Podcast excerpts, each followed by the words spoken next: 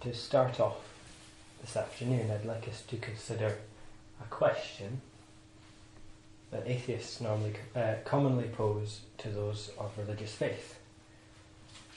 What might have to happen to stop you believing in God or putting your faith in the Bible? My brother, Graham, who some of you may have heard of, um, was himself asked this question at work, and he posed this question to me and to my cousin Roy, who others of you might have heard of as well. Uh, what would have to happen for us to stop trusting in God? And if we found an answer, would we betray? Would we be betraying beliefs that we'd held all of our lives? And the three of us had had a discussion. We reached the same conclusion. There's there's only one thing that would actually destroy our faith and leave us searching for meaning in the world. Uh, we couldn't actually think of any other event that would do this. But if the nation of Israel and the city of Jerusalem were to be destroyed, if the Jews were to be destroyed, we would have no way to reconcile that event with our interpretation of the Bible, and we would be forced to, to discard or alter the entire system of our beliefs. On the other hand, every day that Israel continues to exist, our faith has a foundation. For a belief to be valid, to, to be based on something, there must be some possible set, set of circumstances to, to, to invalidate it. Uh, it has to be based on something. To, to be rational, a belief must have testable parameters. It must be provable or, or disprovable or, or both. It has to have a, a, a foundation. And that's, that's why atheists ask a lot of this, que- uh, uh, this question a lot because, because the common answer is no, nothing. And then they say, well, well, there's nothing that can convince you then. You know, you're, you're, you're, um, you're set and, and therefore you're, you're not rational. Nothing can change your mind. But, um, but the point is that there is here. And uh, we're, we're going to finish off by, by looking at Israel. But first, perhaps we could think about what might constitute proof of a living God. Proof of God's existence is notoriously difficult to obtain. In my own life, I see God at work in, in the way my education, my career, my, uh, my marriage, and, and, many other aspects of my life have, have transpired. But I, I see no point in lecturing on the subject. Philip's life, proof of a living God. I'm already convinced, and uh, it would probably bore everybody else. Definitive proof of God's existence and nature cannot really be personal in that way. Um, it, it, um, the, the proof will arrive when Jesus comes back to this earth and he begins to set up a global kingdom in, in God's name. But until then, we have many aspects to, to convince us not only that, that God exists, but that the Bible is his book. Now, before God asks us to believe him, he always gives us a, a token, something that we can hold on to. He gives personal prophecies, uh, national prophecies, and, and, miracles to the, uh, to the people who need them uh, for the next stage of his plan. So, for example, we touched on this this morning. Moses was nervous about speaking to Pharaoh on God's behalf. Uh, he said, They will not believe me, nor hearken unto my voice, for they will say, The Lord hath not appeared unto thee.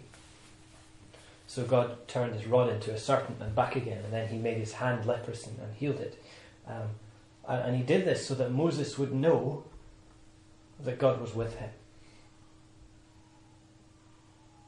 And that was enough to convince Moses that God would use him to free his people from slavery in Egypt. It took, it took a lot more to convince the Pharaoh of that time, and, and, um, and the ten plagues nearly destroyed Egypt as a nation. But Moses was told God's name and instructed to tell Pharaoh, This is what Yahweh says, to make it clear that he was speaking on behalf of God.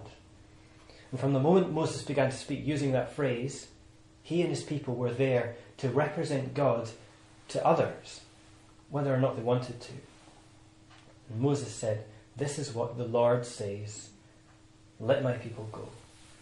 And then, of course, Pharaoh said no, and God sent plagues on Egypt.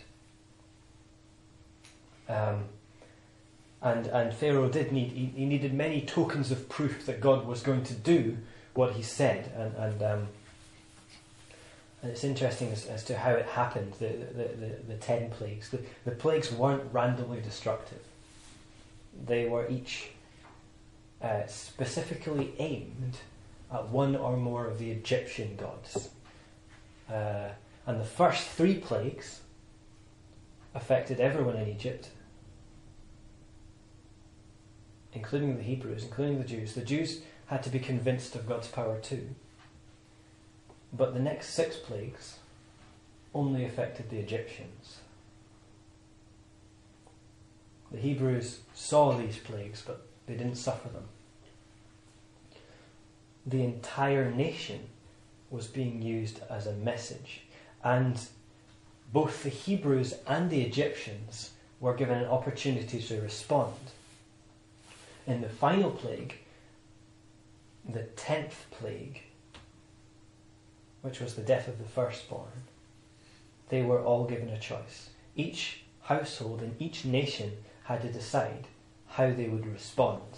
And the ones who who followed God's instructions and, and put the Passover, uh, the blood from the Passover lamb over the, over, the, over the door lintel. They avoided the plague. And the ones who didn't listen were hit hard. And this effectively put the, the, the nation of Egypt out of action for, for two generations, two, two generations of, of, of firstborns being, being killed. And, and the fact that the Hebrews not only survived, but they escaped and prospered, secured their position as a witness to God's existence. These events defined them as the nation called Israel. And so Pharaoh was given many of these tokens of proof, many of these plagues, and every day in which he refused to acknowledge this proof that God was who he said he was and that he was going to do what he said he was going to do, every day he refused to acknowledge this was a day in which his people continued to suffer. And, and from this, we can actually draw a principle. We have to, re- to balance our requirement for, for tokens of proof against the urgency of the message, which in our case is that Jesus is coming back to alter the world suddenly and, irreversibly. And our tokens of proof are collected in the Bible which tells us where, where to look for them. The, the Old Testament contains prophecies about Jesus, but after, after he had lived and, and grown and, and taught and, and healed and died and risen again, his disciples were the ones who had the job of, of telling people about it. And they had to explain what had just happened and what was going to happen next. And to do this, they themselves need plenty of, the, of these tokens of, of proof. We can, we can think about Thomas, the disciple Thomas, refusing to believe until he'd seen Jesus and, and touched his wounds. And, and we can contrast their attitude when they believed Jesus was dead with their behaviour, how they acted once they believed he'd been raised. And Luke who wrote one of the Gospels that tells us about Jesus, uh, also wrote Acts, the Acts of the Apostles. And, and that tells us about how this gospel message spread. Uh, and he begins his book of Acts. I wrote the formal account, Theophilus, about all that Jesus began to do and teach until the day he was taken up to heaven, after he had given orders by the Holy Spirit to the apostles he had chosen. To the same apostles also, after his suffering, he presented himself alive with many convincing proofs. He was seen by them over a 40 day period and spoke about matters concerning the, the kingdom of God. So there we have it. There we have these tokens of proof for, for the disciples of that time. And for anyone reading that book, Luke is, uh, is, is describing these, these tokens of proof. And in the next chapter of Acts, in Acts chapter 2, the Apostle Peter gives the first recorded speech by a disciple after the death and resurrection of Jesus. And he begins with the tokens that he knows his listeners need to hear. He, he describes Jesus. Uh, uh, if you've got it there, it's, it's, it's verse 22. Um, otherwise, I can, I can give you references as well afterwards if you, if you prefer just to listen. Uh, he describes Jesus as a man clearly attested to you by God with powerful deeds, wonders, and miraculous signs that God performed among you through him, just as you yourselves know. So, in each of these passages, individuals or groups of people are given small tokens of proof uh, as, as, as, proof of, of, a much larger truth. And, and God give, uh, he gives us many case studies of this throughout the Bible. The Bible makes many promises about Jesus, but we don't expect to see him until he returns. It makes detailed prophecies about ancient nations and, and empires, but we need a, a, good grasp of history to, to really appreciate those. It makes detailed prophecies about the present too, but we need a, a really good grasp of world politics and Bible prophecy to ben- benefit from these. But the existence of Israel is so simple and so obvious that we can't afford to overlook it in our search for truth. It is a token of proof to everyone who needs one. In the chapter we, we read to, to begin with, it describes the uniqueness of the nation of Israel. When, uh, when these words were spoken, they'd never had a land. They'd entered Egypt as a large and prosperous family, but they exited Egypt as a sizable nation. They remembered promises to Abraham and Isaac and, and, Jacob and their forefathers that God had picked out a land for them and that they would bring God blessings on the whole earth. They'd wandered about for a generation until almost everyone who had left Egypt had died on the journey.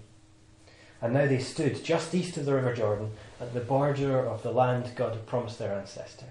The book of Deuteronomy is Moses speaking to them about their history to prepare them for their future and they didn't stand, they, they, they weren't standing in front of an empty land.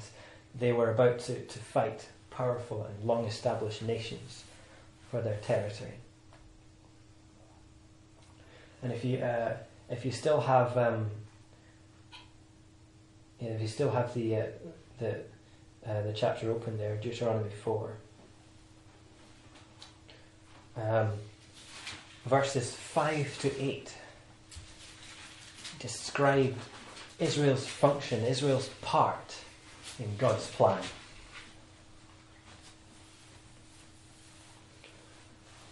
Look, I have taught you statutes and ordinances just as the Lord my God told me to do, so that you might carry them out in the lands you are about to enter and possess. So be sure to do them, because this will testify your wise understanding to the people who will learn of all these statutes and say, Indeed, this great nation is a very wise people. In fact, what other great nation has a God so near to them like the Lord our God whenever we call on him? And what other great nation has statutes and ordinances as just as this whole law that I am about to share with you today? So it's clear here that Israel weren't going to be the, the exclusive beneficiaries of God's favour but messengers to the whole world about God. They were always meant to do this, whether, they actu- whether or not they actually did what God wanted. and after, they, uh, after Israel crossed the, the, River Jordan, they besieged and, and conquered a city called Jericho. And none of the inhabitants survived except the family of Rahab, a prostitute who risked her life to shelter Israelite spies when they, they came to the city. Uh, if you if uh, if you want to, to turn to Joshua um, chapter two, uh, she explains why she did this. She explains her motive for her actions. It's, jo- Joshua chapter two, verses nine to eleven. Again, if uh, uh I can just read it too if, uh, if you prefer not to, to turn up. Joshua chapter 2, Joshua chapter 2 verses 9 to 11. I know the Lord is handing this land over to you. We are absolutely terrified of you, and all who live in the land are cringing before you. We heard how the Lord dried up the water of the Red Sea before you when you left Egypt, and how you annihilated two Amorite kings, Sihon and Og, on the other side of the Jordan. When we heard the news, we lost our courage, and no one could even breathe for fear of you. For the Lord your God is God in heaven above and on earth below. So Rahab was the only person in this doomed city of Jericho to take the right action to save herself and her family. But everybody had got the point. Israel's existence proved that God was alive and working with his people. And much later, when the nation had been in this land for centuries and the kingdom was divided and corrupt, and, and the curses of Deuteronomy were, were beginning to be felt, the prophet Isaiah reminded Israel of, of their purpose. Uh, the reference here is, is Isaiah 43, verses 8 to, 8 to 13.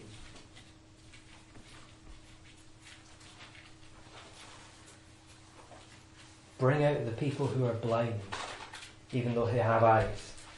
Those who are deaf, deaf, even though they have ears. All nations gather together. The peoples assemble. Who among them announced this? Who predicted earlier events for us?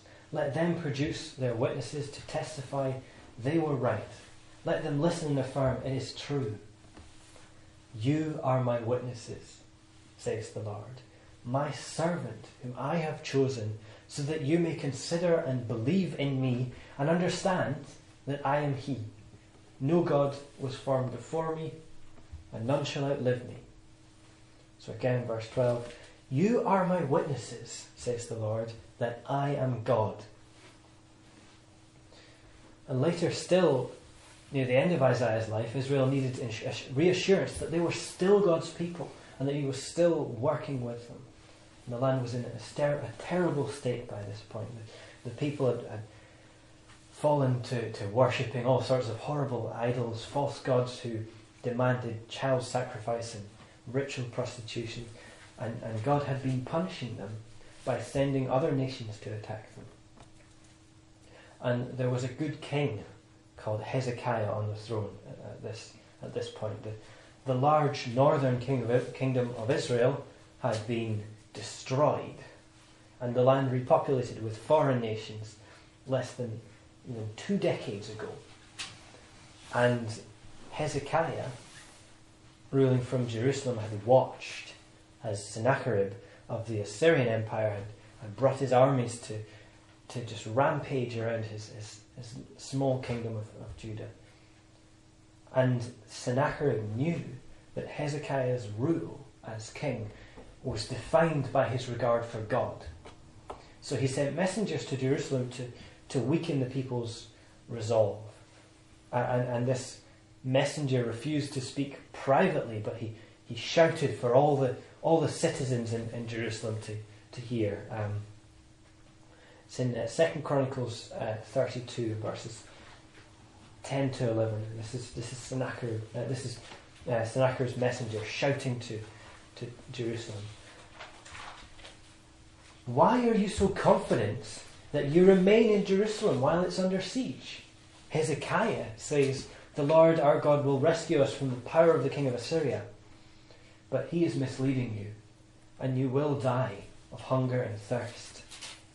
Then in verse 15, Now don't let Hezekiah deceive you or mislead you like this. Don't believe him for no God of any nation or kingdom has been able to rescue his people from my power or the power of my predecessors. So, how can your gods rescue from my power?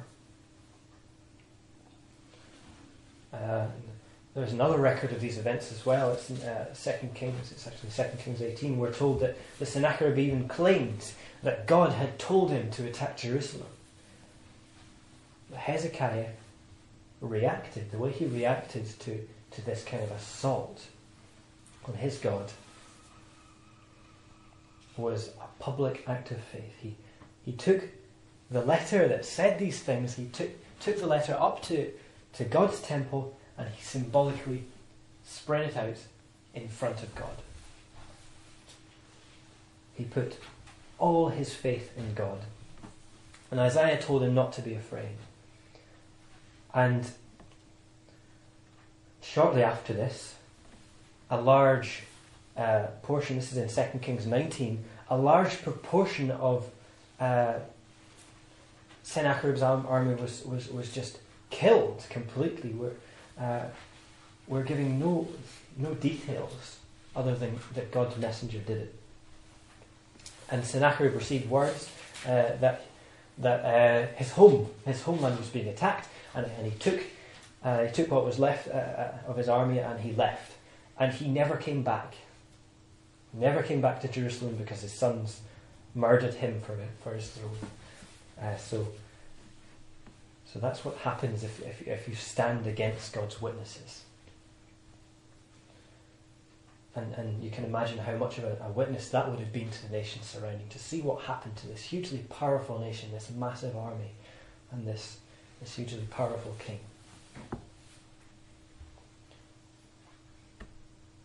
And the history, the history of the King of Israel has, has lots of examples of faithful individuals, but it also has a history of, of decline and generation, degeneration. And when, when the kings of, of Israel no longer worship God, he, he, he put an end to, to this kingdom that was already divided. And this is where, where Deuteronomy and Moses become relevant again. So Deuteronomy 28 is a list of blessings and cursings uh, uh, and curses that um, that Moses spoke to Israel that, um, on God's behalf. That the blessings describe what would happen if they obeyed God, and the curses what would happen if they disobeyed. And in their long history, they did both a number of times. And it's possible to, to point to examples of every single blessing or, or curse from this long chapter. Uh, one of the most important for us is the curse about the nation being taken into the into captivity. It's uh, uh, if you're there in, in Deuteronomy 28, verses 36 and 37. The Lord will force you and your king, whom you will appoint over you, to go away to a people whom your ancestors have not known, and you will serve other gods of wood and stone there. You'll become an occasion of horror, a proverb, and an object of ridicule to all the peoples to whom the Lord will drive you. And nearly a thousand years after Moses spoke these words, it happened. First Assyria and then Babylon descended in waves from, from the north and they, and they took the Israelites captive and in, in, in 586 BC they destroyed Jerusalem. And there are many prophecies about this because God sent many prophets to warn his people. And, and that was a last resort to preserve them, really. When um, taking them out, because it stopped them becoming completely indistinguishable from the nations around them. But even though God's people were in captivity, he wasn't finished with them. And he makes this clear. Uh, if you want to turn to Jeremiah 31. We'll spend a bit of time in Jeremiah. Uh, Jeremiah 31. Uh, so he's making it clear that he's not finished with his people, and uh, and he describes credentials as well. Uh, it's Jeremiah 31 and, and verses 35 to 37. the Lord has made a promise to Israel. He promises it as the one who fixed the sun to give light by day, and the moon and stars to give light by night. He promises it as the one who stirs up the sea so that its waves roll. He promises it as the one who is known as the Lord who rules over all. The Lord affirms the descendants of Israel will not cease forever to be a nation in my sight. That could only happen if the fixed ordering of the heavenly lights were to cease to operate before me. The Lord says, I will not reject all the descendants of Israel because of all that they have done. That could only happen if the heavens above could be measured or the foundations of the earth below could be explored, says the Lord. Now, these are incredible verses because God take, he stakes his control of the sun, moon, stars, the, the day and night cycle, heavens and earth, against the claim that Israel will survive. That's, that's how important Israel is to, to God. And if we need a token of proof of God's existence, this is the one that He wants us to notice. God picked a land and a people, intimately connected. The, the people without the land, and the land without the people are, are useless to us as, as Bible students. Um, the, the point was, was made plainly uh, just in the first two verses of our reading in, in, in, Deuteronomy 4 that it's a land, it's, it's, it's a people in a land. And, um, and people kind of try to, to get around this a little bit. There are many theories about the, the lost ten tribes of Israel because, um, uh, because of those that uh, the Assyrians t- took away during Hezekiah's time. But here's what God says about it. Uh, if you're still in Jeremiah 31, it's just verse 33, just a couple of verses earlier. I will make a new covenant with the whole nation of Israel after I plant them back in the land, says the Lord. I will put my law within them and write it on their hearts and minds. I will be their God and they will be my people. There's no room for discussion there. God is focused on Israel, both as a nation of people and as a land. And that focus will not waver. And Israel, when they were in captivity in Babylon, they did a remarkable thing. Instead of losing their national identity, they kept it.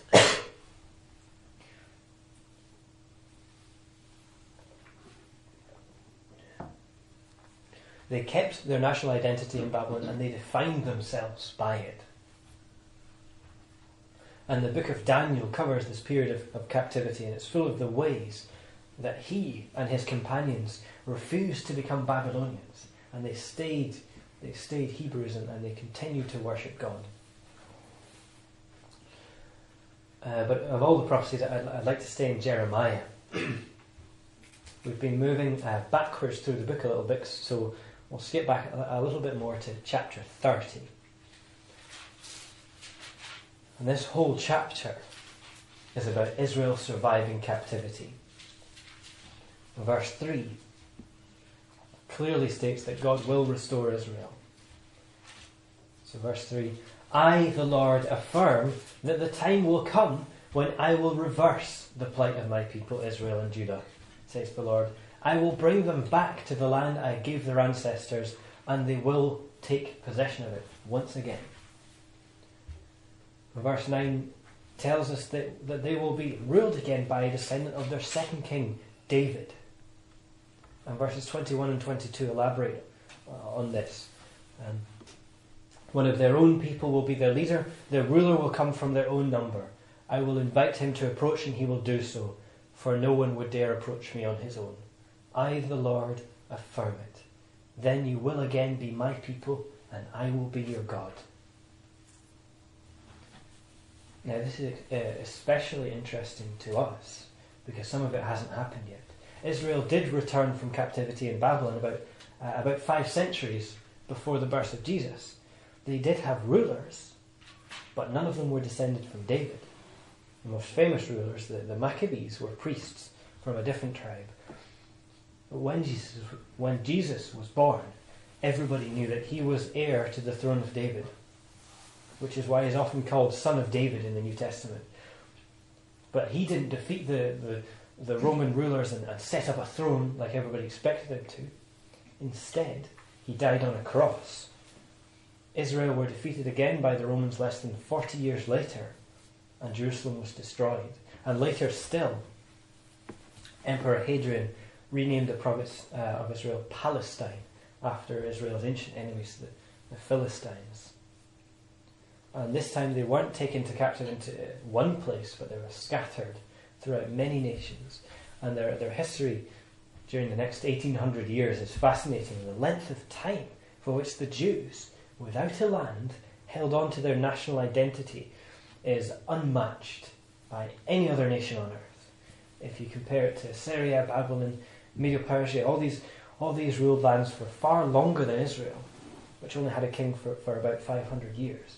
But all these empires are, are now gone. I mean, um, there's not really an Assyrian government right now, um, or a Babylonian government. These, these places aren't, aren't on the political map. So, throughout the Old Testament, the nation of Israel is a, is a token of proof of God's existence to themselves and to other nations. Israel is also our token, a sign we watch for reassurance that, that God is there. And during the centuries after Jesus, Israel not only held on to its national identity, but it returned into its land. On the 14th of May 1948, the State of Israel was reformed in Palestine. Jews from all over the world began to return to a home that many had never seen. This had been happening for, for well over a century, but it gained huge momentum with this political recognition of Israel. Uh, and once again, the land had been occupied for, for centuries by other nations. And, and once again, this caused immediate war uh, because many Arab people had been displaced, displaced from their homes. Uh, and the 1948 war was actually a continuation of a, of a Jewish and Arab conflict that, that had been going on for years. And Israel was in danger of, of lasting only days as a new nation. But it survived. In just over a year, the Jewish population exceeded one million. And the state of Israel survived again in June 1967 when the overwhelming military forces of Egypt, Jordan, and, and Syria attacked. And in fact, from this war, it, it, expanded its borders and recaptured Jerusalem for the, for the first time in, in nearly two millennia. And it did this over the course of six days. Six day war. And again, in October 1973, Israel was attacked at its weakest during Yom, Yom Kippur, and, and although it was less successful, it survived a combined attack by Egypt and Syria. And it continues to survive. And it continues to trouble not only the, the nations around it, but the, the powerful nations to, who supply weapons to Israel and also the ones who supply weapons to its enemies.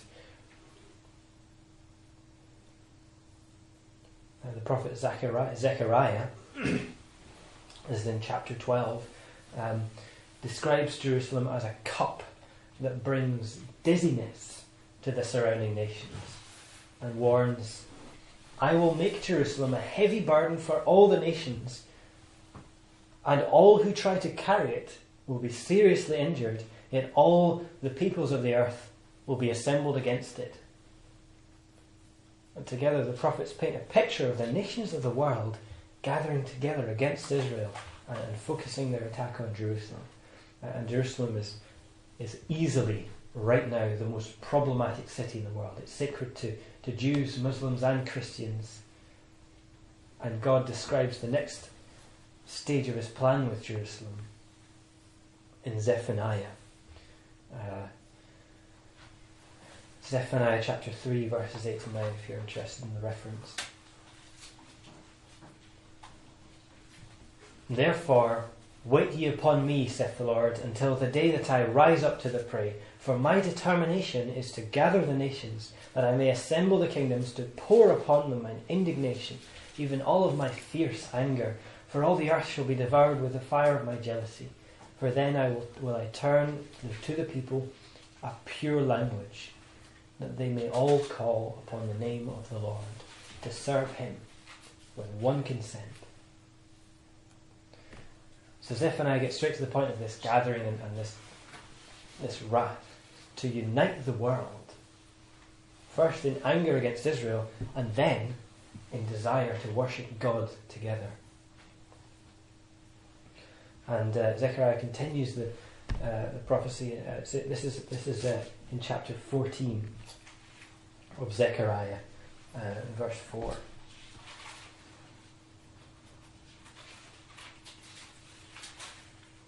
On that day, his feet will stand on the Mount of Olives, Olives which lies to the east of Jerusalem, and the Mount of Olives will be split in half from east to west, leaving a great valley. And in verse 9, the point of the whole prophecy, the Lord will then be king over all the earth. We've hardly touched the, the, the New Testament this afternoon, but that's where we find out the identity of the person whose feet will touch the Mount of Olives, the one who rules in God's name over the earth. In Acts 1, the disciples of Jesus watch him as he is lifted up into the sky until he's obscured by clouds. And they stare into the sky, wondering what to do. And they realize that two men in white clothes are standing next to them. And these men say, it's in Acts 1 and, and, and verse 11 if you're interested, Why do you stand here looking up into the sky? This same Jesus who has been taken up from you into heaven will come back in the same way that you saw him go into heaven. So we know that it's Jesus who will come back. It's his feet that will land on the Mount of Olives, as, as was described in Zechariah. And that's, that's when things will get really interesting.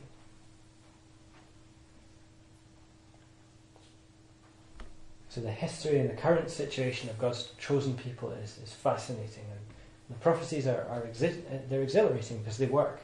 They, they, they, fit together from the big pictures to, to the tiny details. It's, a study of a lifetime and it's endlessly rewarding. But the truth is simple, and so is the point of this talk. As long as Israel exists, I have all the proof I need to continue to trust that a living God works with the nations of the world. And that no matter how bad the global situation looks, he is in control.